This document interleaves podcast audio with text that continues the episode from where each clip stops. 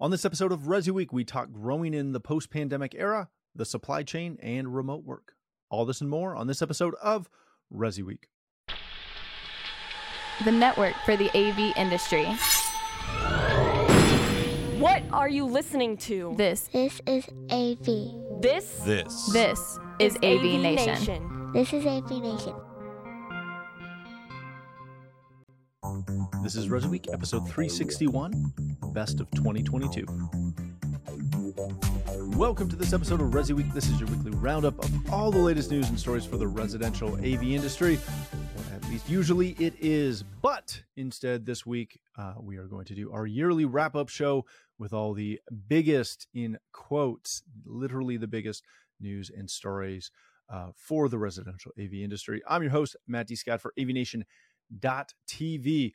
All right, we are going to kick it off. Uh, we, we covered a ton of stuff this year, but we're going to kind of kick off our top three uh, most popular episodes.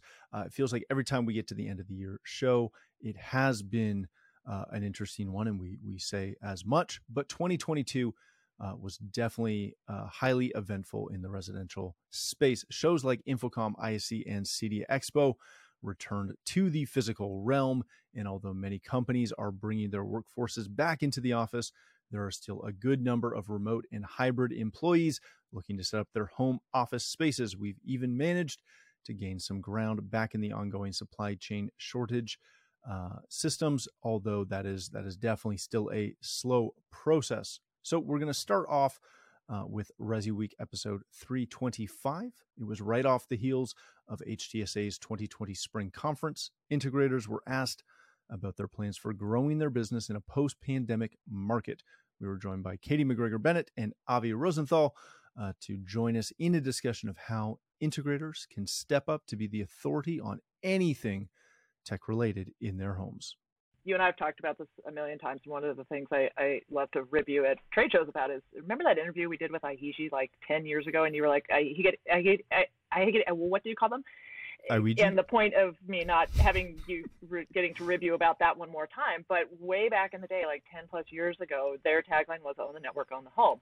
And it was a Mhm. really hard concept to get through to the industry and to the consumer on the other side of what exactly does that mean. And it was really just forecasting what the future was going to hold, which is the critical nature of, of the network in the modern residence and anymore. I mean, I'm not talking about design modern. I'm talking about just the homes we live in today. Mhm. Just like you wouldn't have elect, you, you wouldn't not have electrical or plumbing, you also really don't have a home without some sort of an internet backbone. And now that there's more work being done from home, we were talking about this before we started recording. Even customer service is being done from the bed not here, but elsewhere, the network that has to be in that. Okay, maybe sometimes, but the network that that has to be there to support the structure of the home, it really does need to be more and more robust. And it's just, it is, it's a fact of life. It's one that I'm rejoicing and celebrating on behalf of my clients, but also finally for our industry, getting the recognition that we deserve and the importance of that network being properly structured, properly secured, and properly supported. And I think, you know, now is the time for us to go, hey, hallelujah. Finally, now we have a consumer audience that really understands and, and hopefully respects the value of the work that the integration community does and that the manufacturing community brings to the table. Off the shelf is no, no longer good enough, and it really needs to be Mhm. questioned and scrutinized. And I think that's that's really what what this message is all about. And I think you know the integration community really is finding finding their stride and finding new opportunities to to expand their businesses and really be more of a important role. And again, it comes back to that. Now they own the network, they can own the home. First of all, I think it's great for the integration community because I completely com- uh, I completely agree with Katie when she talks about how we now own the network. Owning the network is not just about the network, but every single device that's connected to it. So if you're not looking at things like battery backup, right, charging vehicles, solar panels, conversion generators, if you're not into intimately involved with a lot of these systems, your builder partners and your homeowners are going to start to look for somebody who is.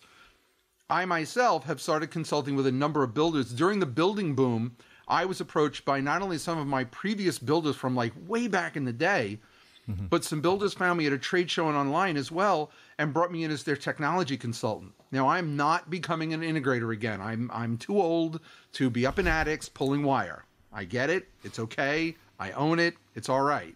But the knowledge base in having to understand how everything goes together and the difference between a strong network and a weak network and what that means to a homeowner when they move in and they want to connect all these smart devices is very, very important. And it all comes back to the reputation of the person building the house. So if we are not the GC, which certainly we're not, we're not building the sticks and the roofs and the walls and all of that. What we're putting behind all of that and what we're establishing to run everything once it's done is just as important as making sure the roof doesn't leak. Mm-hmm. And I think that the the good integrators are going to embrace that. They're going to embrace the position that they're being placed in. It's sort of like, you know, we always put the architects up on this pedestal, right? They were always, ooh, we have to go talk to the architect. Let them put us on the same pedestal. Let us put on the same pedestal as the architect. You're going to design the structure, you're going to design the HVAC system and the way that the plumbing drains and all of that. At the same time, you need an expert to know how everything goes together. And again, what Katie mentioned, not only does it is it positive for the integrator, but proof of that is that the manufacturers are now stepping up. Very large networking hardware companies are recognizing the potential within the integration business and they're coming to the integrators to say, hey, we want to be a part of what you're installing. You are now the specifier of the equipment going into this mm-hmm. home, and we want to talk to you. The same way we used to curry favor with the architects and the lighting designers when it came to technology, the networking hardware manufacturers are going to curry favor with the integrators, which I don't want to get too ahead of your stories, but you have a story in there about buying groups that mm-hmm. we're going to talk about in a little bit. Why is that company currying favor with all four buying groups? Because they know at the end of the day, the integrator is the designer, is the, the person specifying what's going into the home. Own the network, own the home, own the integrator, get the sales. Even though we are in a post pandemic market, we are still actually having trouble literally getting product. Uh, the supply chain issues have been at this point uh, have become a staple for both the Resi Week world and the AV Week world. Every tech related vertical is feeling the crunch to the point that some companies like Crestron and, and literally almost every other company uh, have had to be extremely candid about their product availability.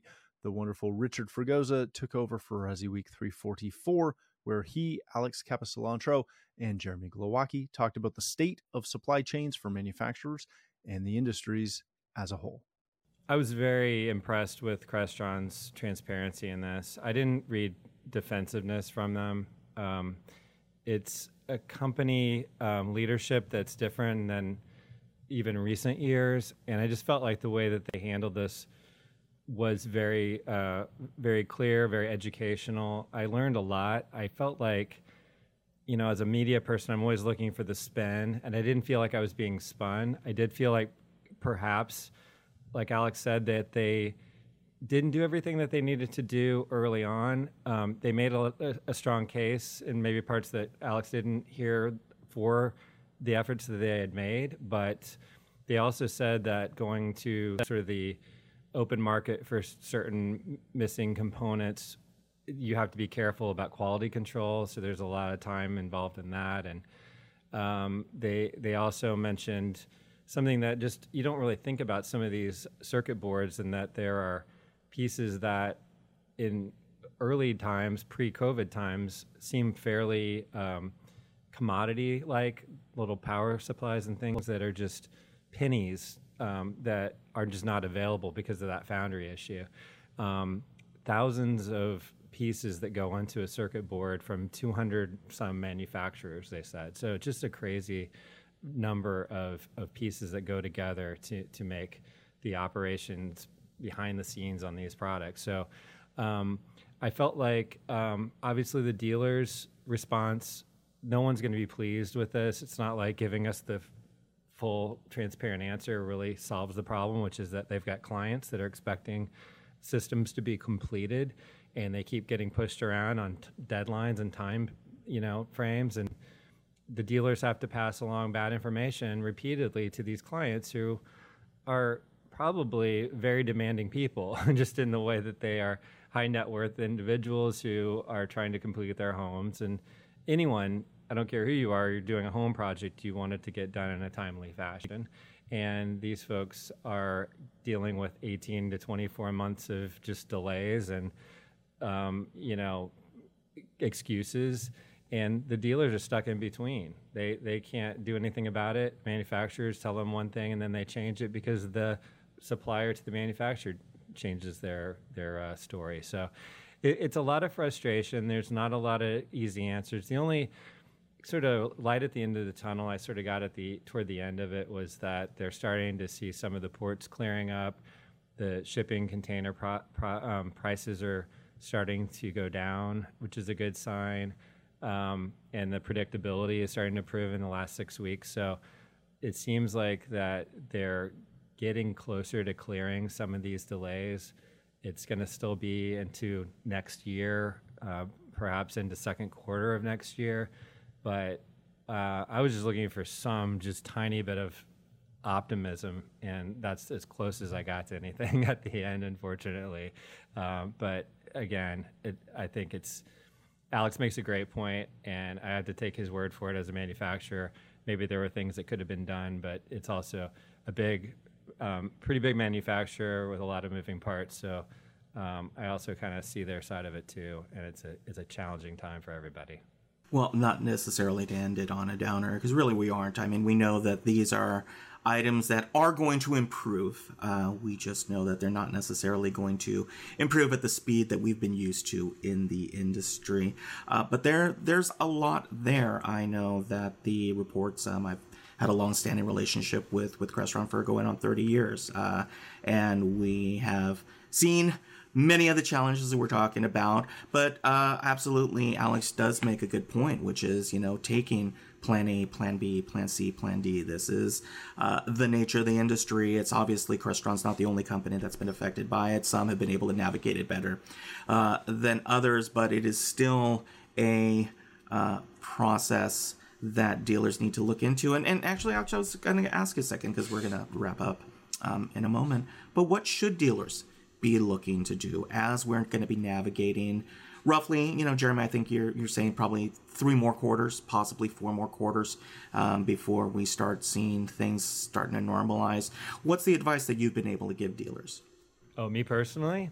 Well, both of you. I just, I, I just, yeah, I just want to see that. I mean, if you had a dealer in front of you that said, "Hey, you know, how am I going to navigate these next nine months? You know, twelve months, which is you know, again, you're you obviously you you have a, a huge uh, outreach to the dealers, and you know, again, it's the uh, you know we'd love to be able to soothe all of their concerns, but you have had the ability to see uh, a lot of what's out there. Yeah, I mean, I, I would say from from my perspective that uh, so many of the dealers that I talk to, frankly, are they're they're survivors out there. You know, they're entrepreneurs who have gone through the school of hard knocks throughout their career um, they they know how to get through this better than I can tell them how to get through it. They've they've lived it, and they're going to find um, alternative sources for product and try new things. Unfortunately, um, there are certain things that they just aren't going to be able to get, and maybe that affects this type of project that they're trying to complete. So there may not be a good replacement piece there. Um, there's not not everything has a has a solution right now, unfortunately. So you just kind of have to get in line and and hope that your clients don't just give up on everything that you're trying to work with them on. But uh, you know, there there were problems early on with receivers. There were problems with TVs. Things get caught up, and then other things are still a problem with control pieces. So it's, I guess, tr- just adjusting the type of project that they're bit that they're uh, designing for for the time being, and looking the short term versus the long term. So it's, I, I got to say, there's not an easy answer for that one. It's just that I think these guys have been doing this for so long, they will find their channels. And the, the buying groups have been really great for them too, to be honest. I've talked to some folks here in buying groups. They've been able to really help. And as much as they don't want to be called buying groups anymore, I think that part of their their kind of name actually comes to bear right now. You know, they, they can pull together some resources and also peer to peer buying group members. You know, you feel trusting um, guy in another state that you're not competing directly with. It's a part of your same group. and you say, "Hey, I need this missing piece. Can you help me out? You have any inventory?" Some of them have been able to purchase inventory, and they don't necessarily need it all um, at once. They're just protect, planning ahead, and they can help each other out. I've heard that happening too. So it's a lot of a lot of survivors out there. Well, Alex, I'm going to let you take us out on this one. You know, again, it's we we are hearing these reports uh, that uh, you know, and and they're kind of following suit with the reports that we were getting last year. You know, everybody kind of hemmed and hawed over, you know, hearing 2023 uh, was going to be the time that we would start cresting the wave. And here we are, you know, almost three quarters of the way through 2022. Uh, but as a manufacturer, you know, what what is your advice? And again, calling from the CDS side, what is that advice um, for those, not necessarily the established dealers, but also the new dealers are going, hey, this is the first time that I've had to deal deal with these kind of challenges. Yeah. So from my perspective, we're still seeing a lot of dealers buying product just in time. When you purchase through the Josh store, there's an option to say ship it immediately. I need a rush order, and that happens all the time. And fortunately for dealers, we've had inventory in stock. But what happens if we don't? What happens, like many other manufacturers, when you can't get the product just in time? And so I do recommend stocking some amount of inventory, at least if you know you have projects coming up, you know you're going to need the product I have heard other manufacturers saying the opposite, saying, hey, if you don't need it now, let another dealer get it, you know, wait till you need it. But my attitude is stay on the, the community pages. If you see a dealer saying that they need a certain product that you have, be willing to, you know, offer it to them if you have that ability. But otherwise, stocking and holding inventory is your best bet to have product for your client. And so I recommend if you have the cash on hand and you know the projects are coming up, buy early if you want to make sure that you can install it when your client needs it. Finally, in our last show, we look at a question that was posited by CE Pro in one of their articles Is remote work and hybrid work destroying company culture? Sure, that title's a little clickbaity, but it definitely works since we had a great discussion about it in ResiWeek episode 322. Mitchell Klein and Jeremy Glowacki joined us to look at how the work from home movement has changed the dynamics in many businesses and what that will look like going forward. Just for reference, we're a global organization. We've got uh, offices all around the world, and and having to force everyone to do Zoom type and remote work actually was a phenomenal opportunity for everybody to get to know everybody and flatten the management uh, structure. Mm-hmm. So the overall, as much as it was frustrating, the overall experience was phenomenal. And I think that that first part of that study is right on. It really helped to grow corporate culture. The downside to that is okay, now that people start coming back to work, uh, our company has offered up uh, a flex opportunity where each individual uh, site can determine you know what does a flex mean you know some sites say you got to come in twice a week some say three times a week others permit you know a full-time offsite uh, and sites will typically say, okay, on say every Thursday, everyone comes in, so you have this, you know, uh, kumbaya moment, if you will. Uh, but I am very confident that within the next year or so, people who are on this flex program, who've given up their desks, are going to start feeling left out. That whole FOMO thing you hear about, uh, there's no question in my mind when when they do the happy hour or they bring the lunch in or they have the guest speaker being remote in is definitely going to detract away from the closeness and the camaraderie. It's not going to help it. That's a real good point, Mitchell. Uh, Jeremy, if we kind of preclude the last, you know, two years, there's always been those companies where there's one random team member who's in Idaho and the rest of the team is down in Albuquerque. And it's, you know, they're a part of the team, they're helping out a ton, but yeah, they get zoomed in when they're doing an all hands meeting and they're kind of there and they're kind of a part of it, but they're up on the screen by themselves and it's weird. But they also miss out on, you know, when donuts come in or when the team decides to go out for lunch uh, or to the pub afterwards and do all the little team building things that half the time are unplanned and, and more successful than the planned team building. But is there a way that the, the AV community can help – employers and employees try to try to shorten shrink that gap um, when it's not so you know pandemic necessary right one as we're coming out of this is there a way that we can come in and, and kind of do an after action report and then try to help again the eh, all all aspects of of the people involved in this utilize remote better.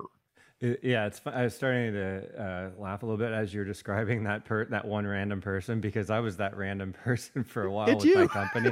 yeah, I, I, you know, I, I worked in a New York office for many years, and they, when technology got to a point where I could move back to my hometown, I moved back, and what what wasn't really in the cards then was the video conferencing yet, and Zoom Mhm. wasn't really a thing. Um, it kind of developed over time, but at that point, it was more of like a Slack community thing, where or or uh, some kind of a um, I don't know, like uh, instant message kind of situation. And that became the new water cooler for me temporarily. So then technology evolves and Slack channels still exist with companies. And it's still a very good communication tool um, to have real time conversations just typed in. Um, but I think when we, we were considering doing a follow up to the Crestron acquisition of One Beyond, and uh, Mhm. we've got uh, Henry Clifford's doing a review for us this week on the Vaddio IntelliShot auto tracking camera.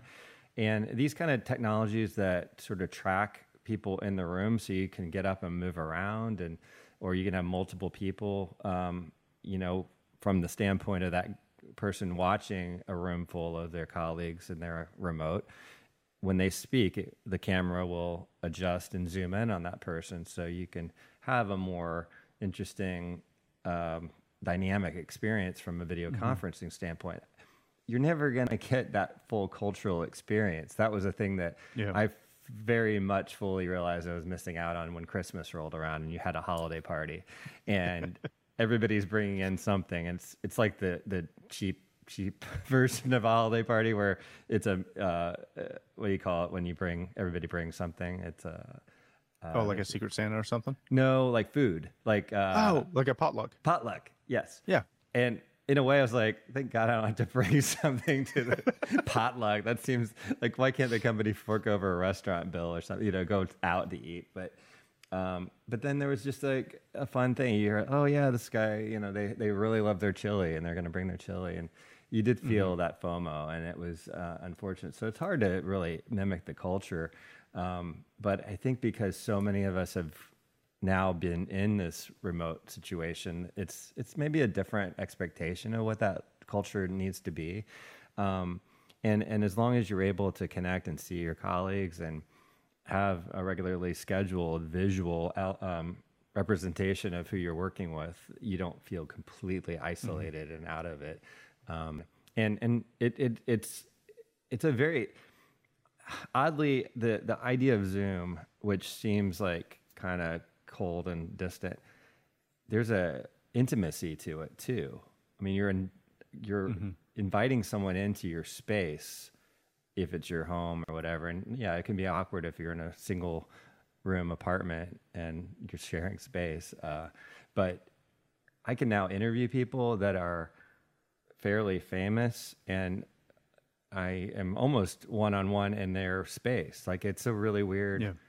intimacy that didn't exist before. Um, you know, we do a phone call and it's not the same uh, in the old days. Now, now you're right there. So there, there's something to be said for the video conferencing, even though we've all kind of gotten burned out by it.